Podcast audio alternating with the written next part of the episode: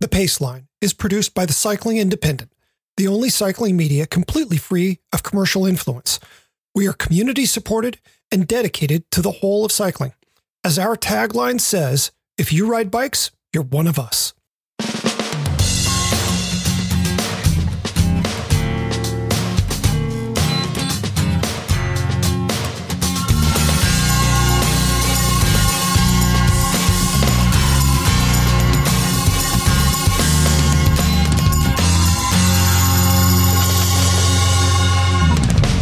From the Cycling Independent, this is The Paceline, the podcast on two wheels. I'm Patrick Brady, and with me is my co host, John Lewis. Each week, we take a look at how cycling fits in our lives. Um, dude, last I knew it was snowing there. Um, is it anything more like spring now?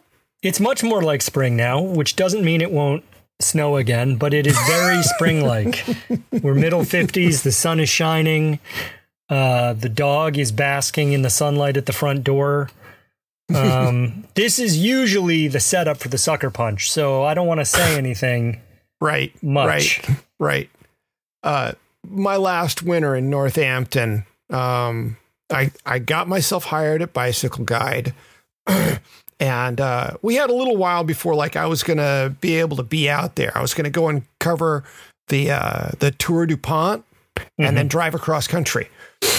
Well, on April eighth, it snowed eight inches. Mm. And I called my boss to be Garrett and I said, dude, get me out of here. Because I was going to go to work for a bike magazine. It's like, I can't deal with snow anymore. Please. Yeah, yeah, yeah, yeah. But that was the sucker punch. Yep. Well, I mean, since I'll I'll tell you, since I started uh, skiing not that many years ago, my whole attitude about winter uh, has really changed. I'm sad to see, uh, you know, I, I win both ways. I'm glad to see the sun in spring, and I'm sad to see the snow uh, go Yep. away. Yep. Um, and that's a privilege, right? Like that that I have those opportunities because not everyone can just choose to do that. Uh, is Yep. pretty great, but it has changed. I used to March first is Saint David's Day, uh, which is the Welsh. Like Saint Patrick is the patron saint of Ireland, Saint David Uh-huh. is the saint patron saint of Wales, and March Was he a first. Uh, no, no. The Welsh are the Welsh are uh, pretty chaste uh, as uh, people go, but um, uh, I used to think all the time, just make it to St. David's Day, and then you start to get more day. Like you're gonna make it if you can just make it to to March first. Uh huh. Yeah. And now, uh, you know, just this last March 1st, I was like, ah, it's still to dump snow next week in Vermont. That's fine. In fact, I live in a best of both worlds situation where there's no snow on the ground here, but you can still go up there and ski. Right. Right. Um, yes, that is that is a pretty special place to be. Yes. Yeah. I I do envy you that. Yeah. Um all right. Yeah. Yeah. Well, we've gotten rain 2 days in a row and as long as we keep getting these little bitty um Yeah. saltings uh, of rain, that's really really good for us cuz it's just going to push fire season out that much further without getting like incredible amounts of understory. So, Yeah.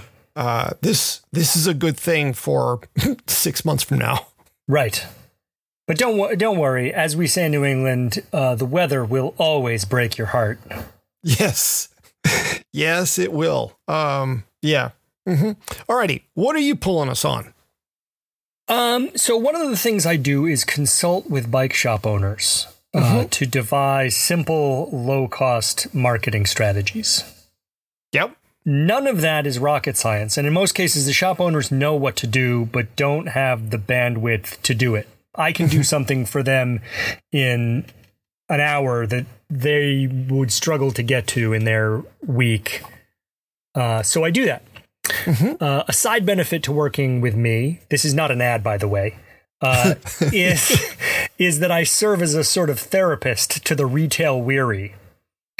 I listen as much as I advise. And since I only really work with people I'm already friends with, uh, the line between work and real life gets blurred in a way that I, I really like. Mhm. A side benefit to me is that I get inside intelligence on what consumers are doing in a variety of markets. And I share that as liberally as I can. Because uh, small businesses mm-hmm. need all the help they can get. This being the internet age, the deck is massively stacked against them. Truth. So yeah. I'm able to say if I talk to a, a small bike studio in Massachusetts, uh, of which with whom I have many, uh, I have many friends in such situations. Uh, I can say, well, here's what's happening in Chicago, and here's what Seattle says, and here's what I hear from Florida. So I can I can say a shop with a similar approach to yours is doing this successfully, or there if you feel like this is happening with your consumers i can i can reinforce that that is also happening with similar consumers in different markets mm-hmm. Mm-hmm. the net result of all this work is that i spent a lot of time thinking about the future of retail oh mm-hmm. and if you've read my stuff over a period of time you'll know that i believe in the bike shop I believe yeah. the cycling culture of a place is nurtured and grown via the bike shop. And though you may be able to get things cheaper online, the long term result of that behavior is the end of small business. Yeah. Put simply, if you want your town to have a bike shop in it, you need to support your bike shop. Maybe you just have to ask yourself if the bike shop isn't there, if the bike shop isn't viable, what will be and what is going to be viable in your community? What's your community going to look like? And are you, is that something you're happy with. Mm-hmm. Mm-hmm. Uh, yep. I mean, we already live in a time when a lot of downtowns, like our downtown, has a lot of empty retail spaces in it, and you know there are some good businesses, but it's it's just this side of depressing to see all those empty spaces. Yeah, mm-hmm. uh, and it makes a walk through town uh, less pleasurable. That's all a very long intro to a piece of data, and maybe this isn't even data, maybe it's more of an anecdote that I got last night from my acupuncturist. all right. All right. Actually, it was my first time seeing an acupuncturist, so I may be jumping the gun on our relationship. But she said that in her observations, i.e., among her clients, cycling participation fell off in late 2021. She saw a big uptick in cycling in 2020 when homebound folks remembered that riding a bike was a good thing to do. Mm-hmm. But she says, as things have opened back up, she's seen a gradual return to collective lethargy. She's treating more work from home ergonomic problems than she is repetitive use, high intensity activity injuries. This will seem like a sketchy way to read the state of our industry. But mm. it jives with what I'm hearing from shops. They couldn't hold on to a new bike for a week in 2020. But as time is worn on, they find themselves sitting on bikes and not seeing a tremendous amount of new bike sales traffic here in the spring like you would expect. Yep. Now, it could be that the wrong bikes are in the market right now. That what's left in inventory is the flotsam and jetsam. But I wonder if we're not seeing a reversion to the mean, so to speak, that retailers who were flush with cash at the beginning of the pandemic are now tapped out and sitting on inventory. And we're going to have a mini um, recession in, in the bike world. Um, I, uh, it's a fair question. Okay. There's certainly that. Yeah. So this is this is not a call to action. I'm not currently anyway advocating for bike shops. I'm not. I always do that. Uh, I'm simply looking at the small part of the economy that I have some grasp of and drawing conclusions about what the future is going to look like. I am often wrong uh, in my prognostications. Um, and you know, small business owners, uh, you can say that they are um, risk tolerant people, they sort of have to be. Mm-hmm. But once they've been established a while, they become conservative. And I know that, you know, for example, the the preseason orders that would normally be happening right now or would have happened two months ago mm-hmm. don't look anything like they did five years ago. And um, so you look at the ability to get bikes into the country from abroad uh, is challenged still. Mm-hmm. Um, and the shop's liquid assets that they're willing to commit to new inventory is challenged. I'm wondering real hard what the 2022 bike season is going to look like from a from a bike shop and industry point of view. Um, my my guess, and I'm gonna I'm gonna make the bold claim that this is better than shooting from the hip. There, that might not actually be the case, but I feel like it's the case. I I think I think October of 2022 is going to be ugly. I think it's going to be really ugly for the bike industry. Uh, you know, there are some some other things for us to consider in this. Um, in that, so when everybody sold out of everything they had and they went back to their factories to place orders, um, you know, one they were desperate, and so they were placing bigger than usual orders. There's that. Um, there was also the fact that there were factories out there that um, they they didn't arrange their queue first come first serve. They arranged their queue biggest order first, and yeah. so it was getting everybody, um, you know, their clients um, to place larger than usual orders just to make sure that they weren't going to be waiting on delivery until say June of 2023. Right. There's there's enough glut in orders in the pipeline that uh, I've already heard that Shimano is sold out for all of 2023. So at the supply end of things, this this whole weird cycle that began with the pandemic is not over. They are not back to any sort of stasis like we were seeing, say, 2017. Right. Nothing like that. Um, and as history has shown, um, uh, well, I can't use that particular B word, but um, uh, we we know that the bike shop is the um, supplier's patsy. Yeah. Um, they they always get the short straw. Yeah. You know, when you're last in line and everybody else is looking at the straws, you wind up with the short straw. Yep. Uh, and so we're going to see an awful lot of retailers uh, who've who are in a position where they need to discount bikes that they paid full price for and will probably be blowing bikes out the door at their cost or even below their cost. October of 2022 is going to be a very good time to buy a bike, I predict. Uh, but it will not be a good time to be a uh, a positive part of the bicycle ecosystem um, in terms of spending money in a way that helps other companies survive. Um, and those people spending that money, you know, are, aren't to be faulted at all. But we are. This is like the first ripple of water at the beach from a tsunami. you know, we've already heard about the earthquake. We've got the tsunami warning. The, the the tide has just risen six inches, and there's a funny little ankle slapper, you know, pounding the sand.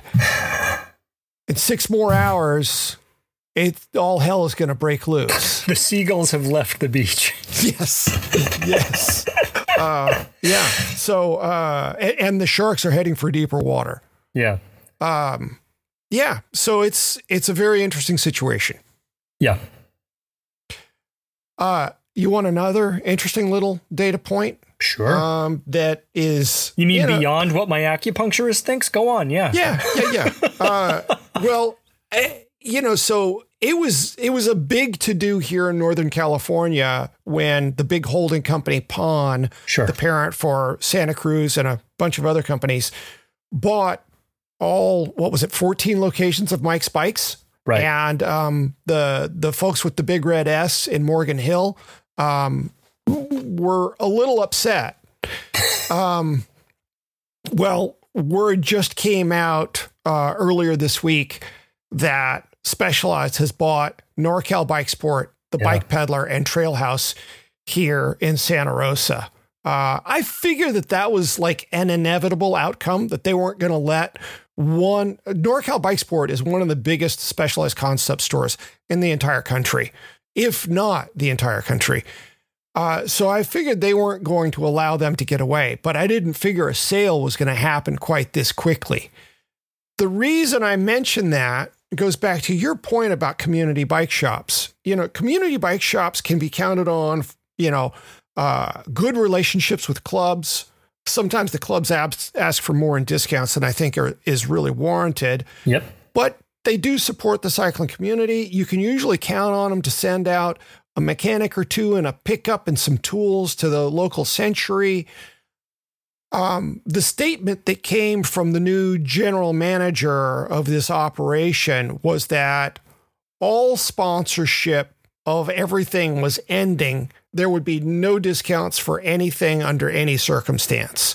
Mm. So when we think about community bike shops, more and more we're going to have to differentiate between those that are actually owned by a local business person and those that are owned by a corporate structure that sucks all the profits into Morgan Hill, uh, Waterloo, Wisconsin, you know, places like that. Yeah. Um, and so I, there's another layer of this that I find disconcerting. Well, you know, I said that the the cycling culture of a community lives in a bike shop, but it doesn't really live in bike shops that are that are homogenous, mm-hmm. uh, where all the products come from one company, uh, and there's one story that gets told. You know, I think. Um, I make the I make the analogy with um, with the barber shop.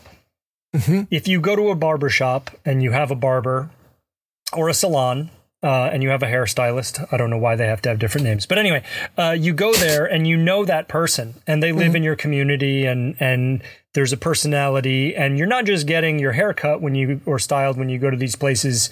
You're seeing people you like, and it's you know maybe you even go more often than strictly speaking you need to because you like it. Mm-hmm. Mm-hmm. Um, Supercuts doesn't have that vibe. no, no, not even a little bit. Yeah. Uh, which isn't an indictment of supercuts as a business. It's just that's not where I want to. That's that doesn't do much for my community. Um, chain businesses tend not to. Yeah. Um, whereas, you know, uh, local proprietors do tend to have that kind of vibe, and the shop can still be quite large. I mean, I think of like River City Bicycles uh, in Portland. Big mm-hmm. shop. Uh, they actually yeah. have their own outlet store now. But Dave Guettler owns that place. Uh, the people who work there have been working there for years and years and decades. Some of them. He mm-hmm. pays them a wage, and they have benefits. And it's it's a big shop with a ton of choices. Uh, but it's still very much a community place where you can like, oh, I work with Dylan at River City. I go, that's the guy that I buy bikes from, and Ward does my fits there. Mm-hmm. Um, that's like a real thing. Yeah. Uh, and I think that the big companies, you know, uh, Northern California is in a lot of ways the uh, the opening front in this in this war. Mm uh, Mike's Bikes plowed, I'm sorry, Specialized plowed money into Mike's Bikes really drove their expansion for a long, long time. Yes. At the same time, and, and that was in part to hold Trek out of the uh, market as much as possible. Trek ended up buying the City Cycle stores, which yep. started as a great little bike studio uh, in San Francisco and ended up Trek Concept Store. And and that's just a turf battle and in the battle for the turf, they're not thinking that much about the community. They're fighting with each other and they're seeing these things as pieces. And I'm, again, I'm not going to say that these are terrible bike shops the same way I wouldn't say you can't get a good haircut at Supercuts. But what I want from my community is a shop that's like invested in participating, that yeah. has, you know, people who know the community uh, thinking about what's good about it. Like my like local bike shop here the guy that owns it, he's a kook. He is a weirdo. I love him. He sponsors like a, a coaster brake race. uh, where everyone rides coaster brakes. He shows movies on the side wall, the outside wall of his shop. Like he he's trying to do all these things. And when I go in there, I, I can't get out of there in under half an hour because I'm talking to the people. Mm-hmm. Mm-hmm. Mm-hmm. I think that Yeah. stuff's important. I, I'm with you. You know, and and to give a little credit where due, also, uh, our mutual friend Tony Bustamante at Sure. Bella Smith in Chicago, uh, or more properly Evanston. Uh, W- I mean, Will he- Met. oh, sorry, yes, Wilmette. yes, Wilmette. yeah. Um, he was the first person who said, you know, if you're not fostering cycling culture, you're a dead shop. You're you're gonna be gone. Yeah. Um, and you know, with certain corporate support, that's going to prove not to be the case. But in terms of the actual community bike shop, yeah, that's what they're doing. That I love so much. They're fostering culture. Um, they they support our lifestyle, and I'm a big believer with you. Yeah. Yeah. Well, that was a lot of ranting coming out of the acupuncturist. Should be much more chill. Maybe we'll have her on sometime. She glued magnets to my little toes. She didn't glue, she taped them. She taped magnets on me. There was all kind of sorcery and witchcraft going on, Patrick. Okay, well, um, we'll. I, I think we'll need to check in and, again on that sometime soon. Story Yeah. for another day. Yes. All right. So we're going to take a break and we will be back in just a minute. The Pace Line is brought to you by the Cycling Independent. We are the only online cycling publication that's entirely reader supported with absolutely no advertiser, sponsor, or investor commitments influencing our editorial. We don't have a sales team or middle management. It's just the three founders and a collection of talented and committed contributors who independently produce our content. To maintain our commitment to honest, reader focused editorial with the best writers in the business, we need your help. Every dollar that comes in goes directly toward creating the content you see. A subscription is cheap, easy, and it goes a heck of a long way. Just go to cyclingindependent.com, click on Support TCI, and choose your level. Thanks for listening. Okay, we're back with the Pace Line, the podcast on two wheels. Time for your poll.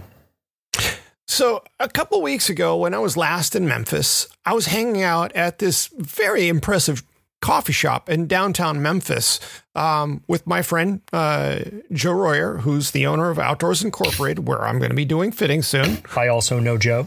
Yeah, uh, good dude.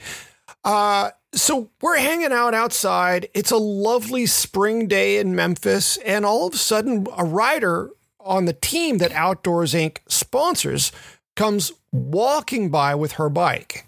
Uh, you know, the front wheel aloft because she's holding it by the stem in the air. Obviously, she's got a flat. Um, and for reasons that she listed too quickly for me to process, fixing the flat on the road had ceased to be an option. I don't know if she had pinched her spare tube or something, but she ran through a lot of information. It's like, okay, well, she's not fixing it. Okay. Well, Joe and I are hanging out. We've got gravel bikes, and she launches into this short speech about how gravel riding makes no sense to her because the whole point of riding a bike is to go as fast as possible, and riding in dirt is not going to result in as fast as possible. I chuckled. Uh, I'm not sure what the correct response was, but I couldn't really help it. I chuckled uh, when she talked about mountain biking in the very same way I, again, chuckled. Now, she was far too type A and certain of her correctness for me to interject my view. So I just kept chuckling at her insistence that gravel riding was antithetical to what cycling is. Sure.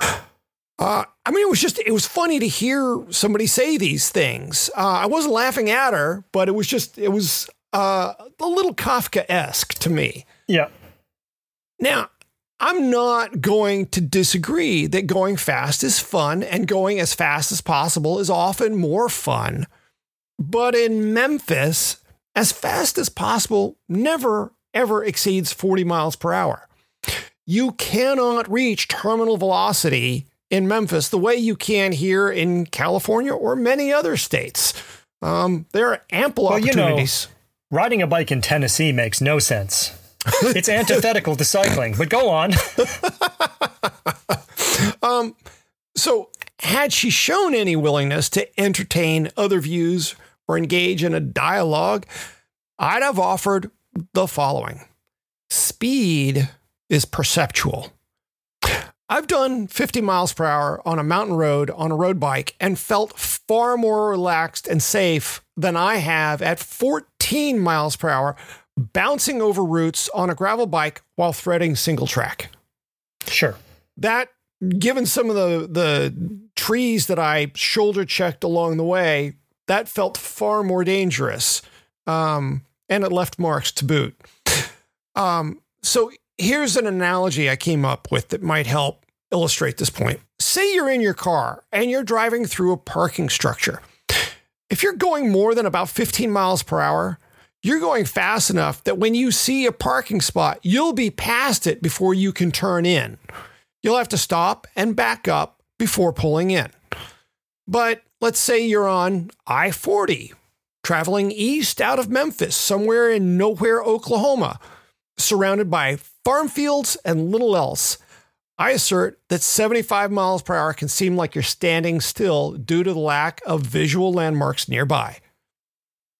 That's why 12 miles per hour on single track threading through dense redwood forest is absolutely thrilling. And not only that, thrilling enough, it satisfies my soul for the better part of a week. It gives me something truly soothing. But this brings up another question. Okay, why speed? What is it we're looking for when we seek speed? I don't think it's really about producing more watts, though that can be fun. Um, and I don't think that seeing a maximum speed of 57 miles per hour is where we draw our real satisfaction either. I also don't think that going faster is about the feel of the wind on our skin though obviously that's a pretty good time too. Sure. Yep. I submit that what we were trying to do is find flow. We are trying to reach that point where there was so much input that our prefrontal cortex goes offline and the world goes quiet. Shutting the brain down to make the world quiet is one of the surest ways to center ourselves that cyclists have. And I think it's a big reason why there are so many of us who are lifers. Um, my larger point here isn't to argue for gravel riding or mountain biking or any one kind of riding over another. It's just to point out that in finding flow, which is what most of us are after anytime we swing a leg over a bike, it's a matter of perception of speed, not the actual speed itself. Want to make 18 miles per hour feel fast? Ride on a narrow bike path rather than a four lane road or take your or take your gravel park toy boat. Uh, take your gravel Words bike. Hard. yeah, yeah. I'm new to this. Um, take your gravel bike on single track rather than some farm road. Speed, in the way that matters to our brains, is not absolute; it's relative. So, I'm curious. What is your favorite way of reaching that point where you perceive that you are at speed? Well, it's funny that this is what you're talking about today because this morning and this this morning by the time people are listening to this will be yesterday morning or the day before. Regardless. The day before yesterday. Day before yeah. yesterday. I posted a useless review of speed. speed. and I said that, you know, speed is always relative unless you're a light particle.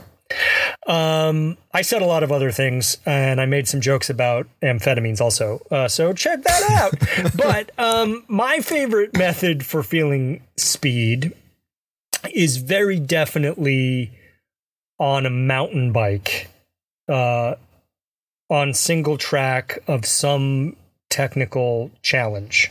Mm-hmm. And I think you know why. Uh, because for me, speed alone doesn't push my um, abilities just sitting on a bike going fast doesn't push my abilities sort of to the edge where Yeah. I can shut the prefrontal cortex down.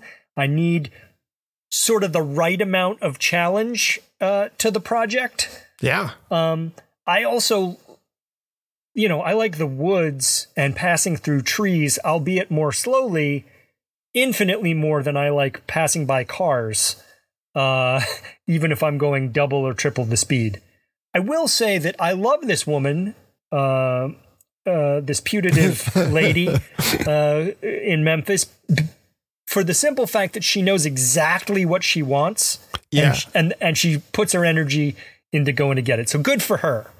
Yeah, I mean, her passion was a thing of beauty. I, Yeah. I- you know, there was a fire in her, and it was a, a lovely, you know, lovely fire to behold. Sure, sure, sure. She. It's funny that she would be yucking our yum, uh, as the kindergartners say, but um, I still love her. Uh, but yeah, I think uh, pretty quickly downhill, and I'm not. I don't want ride downhill, downhill. I'm not like an enduro guy, uh, but like a pretty fast cross country descent or even climb uh, if I'm in the right zone in my Yeah. head. I love so much. Yeah, yeah, And gravel bike, gravel bike really what gravel bike I think does on single track is it gets you to the challenge point faster because you don't have the uh, suspension doing all the stuff for you. You really have to ride the trail as it lies, so to speak. yeah. Well, and then there's the whole steering thing, which gets a little more interesting when you're on a narrower bar. Yeah. Yeah. I mean, I love all of that. I love all of that. I've been laid up with this back injury for a couple weeks and the weather is nice and I am there are literally sections of local trail that I am that I haven't been on for a few months Uh-huh. uh bec- due to it having been winter that I am actively fantasizing about in my daily day. Yeah, Daily day. yeah. Nothing redundant there. No. Yep. All right. Yes. Let's move on to Paceline picks. What do you say? Yeah, let's do it. Um, so as I said, I've been struggling with a back injury for a couple weeks. Uh, you might have guessed that from my story about the acupuncturist. I have never actually had this kind of back trouble before, and it's reminded me that I don't put nearly enough energy into preventative care. Uh, if you're over 40 and not doing yoga regularly, you might be making a serious mistake. Even if you haven't realized the consequences of that mistake yet, uh, in my humble experience, it's coming. That bill is going to come due. Yeah, yeah. Um, and I have not been doing it of late. I have just been, you know, prior to this injury, I was just flailing myself away at all of my endeavors, cycling uh, and otherwise. And now I'm injured. No shocker. So there are a lot of recovery tools on the market now. One I really like is the Theragun Mini. Hmm. I use it almost daily. Um, it's a percussion massager. Uh, it's got three speeds. It's this is the entry level Theragun, and it costs one hundred ninety nine dollars. That's the inexpensive one? That's the inexpensive one. You can buy knockoffs. I can't attest to their quality or lack thereof. I just don't know. But this is the one I have. Mm-hmm. Uh, they bill it as the portable one, like it's good for travel, but I would never. Well, I do travel with it, I guess, but I think it does just fine for every day. Like the handle is different than the regular Theraguns, but I I really love this thing. Uh, I use it on the soles of my feet. I use it like every muscle on your body uh, loves this thing. In I think um, cyclists will tend to have tight calves and quads. Um, working your glutes and IT bands are also a nice thing to do. Uh, this, for me, is an adjunct to stretching and to injury recovery too. I will use it around, like if I do injure myself, I will use it on the muscles around the injury to make sure that those are pliable. Uh, and I seem to be injuring myself uh, just walking around drinking coffee and being an idiot lately. So I'm getting a lot of use out of the out of the Theragun Mini. Okay, now I have to ask you a question about this because I have I don't want to say long been suspicious, but ever since these things emerged into the Yes. market Yeah, yeah, relatively yeah. recently, I've been a little curious. So physics holds that for every action there is an equal and opposite reaction. Um, Good so far. Yep. so this thing's like you know doing its little jackhammer thing. Yeah. How how do you not end up losing a lot of that force just in simple kickback? Well, uh, I think y- you can uh, adjust the force as a result of ha- like how fast you run it uh, and how firmly you hold it. And what I find is that I like a high speed with a light touch, uh, and I get Okay. pl- I get plenty of force. I think I think generating enough force with these things is not the issue Oh, they they err on the other side where maybe you're getting a lot of people will think oh that's too much hmm. Okay. i am an old and possibly dead horse so you can flog me as much as you like and i can i can absorb it but yeah too much or too little too little force is not the issue Mm-hmm. Mm-hmm. I've got this device that I reviewed a couple years back uh, when Celine was still co-host. I can't think of the name of it, but it is nearby. But it's kind of peanut shaped, and uh, it vibrates. It's got four different modes. And the thing about that is, you know, while it can only vibrate so much, since it doesn't have like a, you know, hammer thing sticking out of it, uh, putting it on the ground and then laying on top of it, that you know, uh, I am I am able to adjust the uh, the pressure um, by adjusting how much weight I've put on it, and Right. because it doesn't go anywhere. yes So I've wondered, yeah, okay, well, that's interesting. Um, think gosh, I hope I don't. Yeah, link in the um, link in the show notes mm, yeah, I endorse it.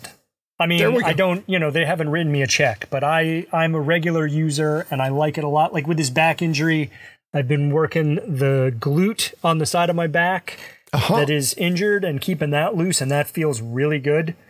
Uh, on the upper part of my back. Um, yeah. If I lost it, here's a good litmus test of whether it's a good thing. If I lost it or it broke tomorrow, I would go out and replace it. Well, that that more is a certain sort of absolute. Yeah, Yeah. that's it. Okay. Yeah. What do you got? Well, last week, when I suggested that we would welcome more questions, I did not expect that would result in something for a Paceline pick, yeah. but that is precisely what happened. So, uh, Blake in Michigan is still deep in winter because Michigan, Yep. um, and wanted my recommendation for a really warm jacket and one that has some room for layers and isn't as expensive as Assos. Uh, credit where due, I'm not sure that anybody has figured out riding in winter quite as well as Assos has. Um, but they've also done it in a way that, you know, is fitting for people who own Aston Martins. yeah. Um, fortunately for Blake, I had an easy answer. Pearl Izumi's Quest AmFIB jacket is warm, windproof, essentially waterproof, and has room for both winter pounds and other less organic insulating layers, i.e., base layer and or long sleeve jersey. Uh, Pearl does say that it's the warmest jacket in their line, which is, I think, a lovely surprise for the consumers, given that this three layer jacket runs only $130. Um, I'm currently overweight for me. Um, you look great. and thank you. um, I don't feel great, but that's a separate issue. So, uh, right now, you know, to put on a, a Quest AmFIB jacket in size medium, it's roomy enough to allow for a thick base layer, a thick long sleeve jersey, and there's still room. Like I could hide a kitten in it. and how tall are you? Uh, I'm 5'11 Yep. and I've got a wingspan of right about 72 inches. Yep. Um, and the and sleeves are kitten in plenty your long. pocket, apparently. uh, or or you know, like right in front of my belly, you know. Oh, yeah, uh, sure. Or or two Chihuahua. yeah. Yeah. Is Chihuahua the plural of Chihuahua? I'm going with it. I I wasn't. love it. Yeah, I love it. You know, yeah. Um, uh, just as I think it's pre, not not Priuses. Oh, pre. Yep. Yeah. Yeah. Um, so uh this jacket, I mean, given what things cost in cycling today, to have Yeah. a jacket that is seriously warm, like really has insulation. There are a lot of a lot of winter pieces that don't really have that much insulation. They just block everything else Right. which is its own kind of insulation. But this thing has great insulation. It's again, it's got room for layers. Uh, as a rule, Pearl Izumi's Quest line is always the roomiest stuff. Their most forgiving fit. yeah. Um, but yeah, it's windproof and it's uh, the fabric is treated with uh, is given Pearl Izumi's PI dry um, treatment, so water beads up it and runs off it rather than just soaking into the jacket. Mhm. It's going to get a little wet in a full downpour, but that's not really going to be a big issue. You know, it's, too. it's too cold to rain where Blake lives. well, there is that, yes. Um, but I, I, it's been a while since I've looked at a, at a piece that has impressed me more than this jacket. Um, I've gotten to wear it in the past. It is a really solid piece. Um, but I hadn't remembered that it was only $130. Hmm. Um, you know, and I mean, this is one of those things where like it, you could, it would solve a couple different problems for people because you could easily wear it with just like a short sleeve base layer on warmer days, you know, um, just vary what you have on inside. So uh, let's see. Um, it comes in five sizes, small through extra large. Um, I I would buy a small if I was buying one. The medium is a, a bit much. Interesting. Um, yeah, but I'm I you know there's not a lot to me, so I tend to buy smaller sizes than most folks. okay. Um, it does come in three different colors. One, of course, is screaming yellow, which I no longer have the opposition to that I once did. Um, I I was not a fan of that color for, for a long time. I and yeah, then you got 100 hit by a car and you were like, that is a lovely hue. yeah, yeah. I w- I want a color that's as loud as a Who concert. Yeah. Yeah. Uh, and truly, at $130, I I don't think I can find a better value in jackets in all of cycling. Um, everything that I would otherwise compare this to is north of $200. Well, I saw your uh, I saw your note about this jacket before we started, and I looked up what the the deepest winter piece that I have costs. Um, uh, and it retails. I did not pay retail because that's the gift of the bike industry. You take a fifty percent pay cut to get a thirty percent discount. Uh, but it was uh, it's Yeah. three hundred and fifty dollars. it's a very nice thing, but it is three hundred and fifty dollars, which is a big ask. Yeah. Yeah. Uh, it, yeah. I mean, uh, value comes up in some surprising places. Yep. Yeah. All right. Well, that's a wrap on another episode of the Paceline. Um, so how close are you to really getting back on the bike, buddy?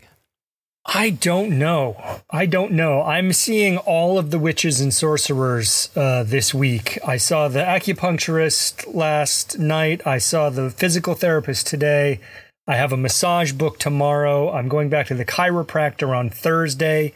On um, on on Friday, I don't know what I'm going to do, but uh, I'm really trying to get there because uh, as um, as many of our listeners, I don't sit still well.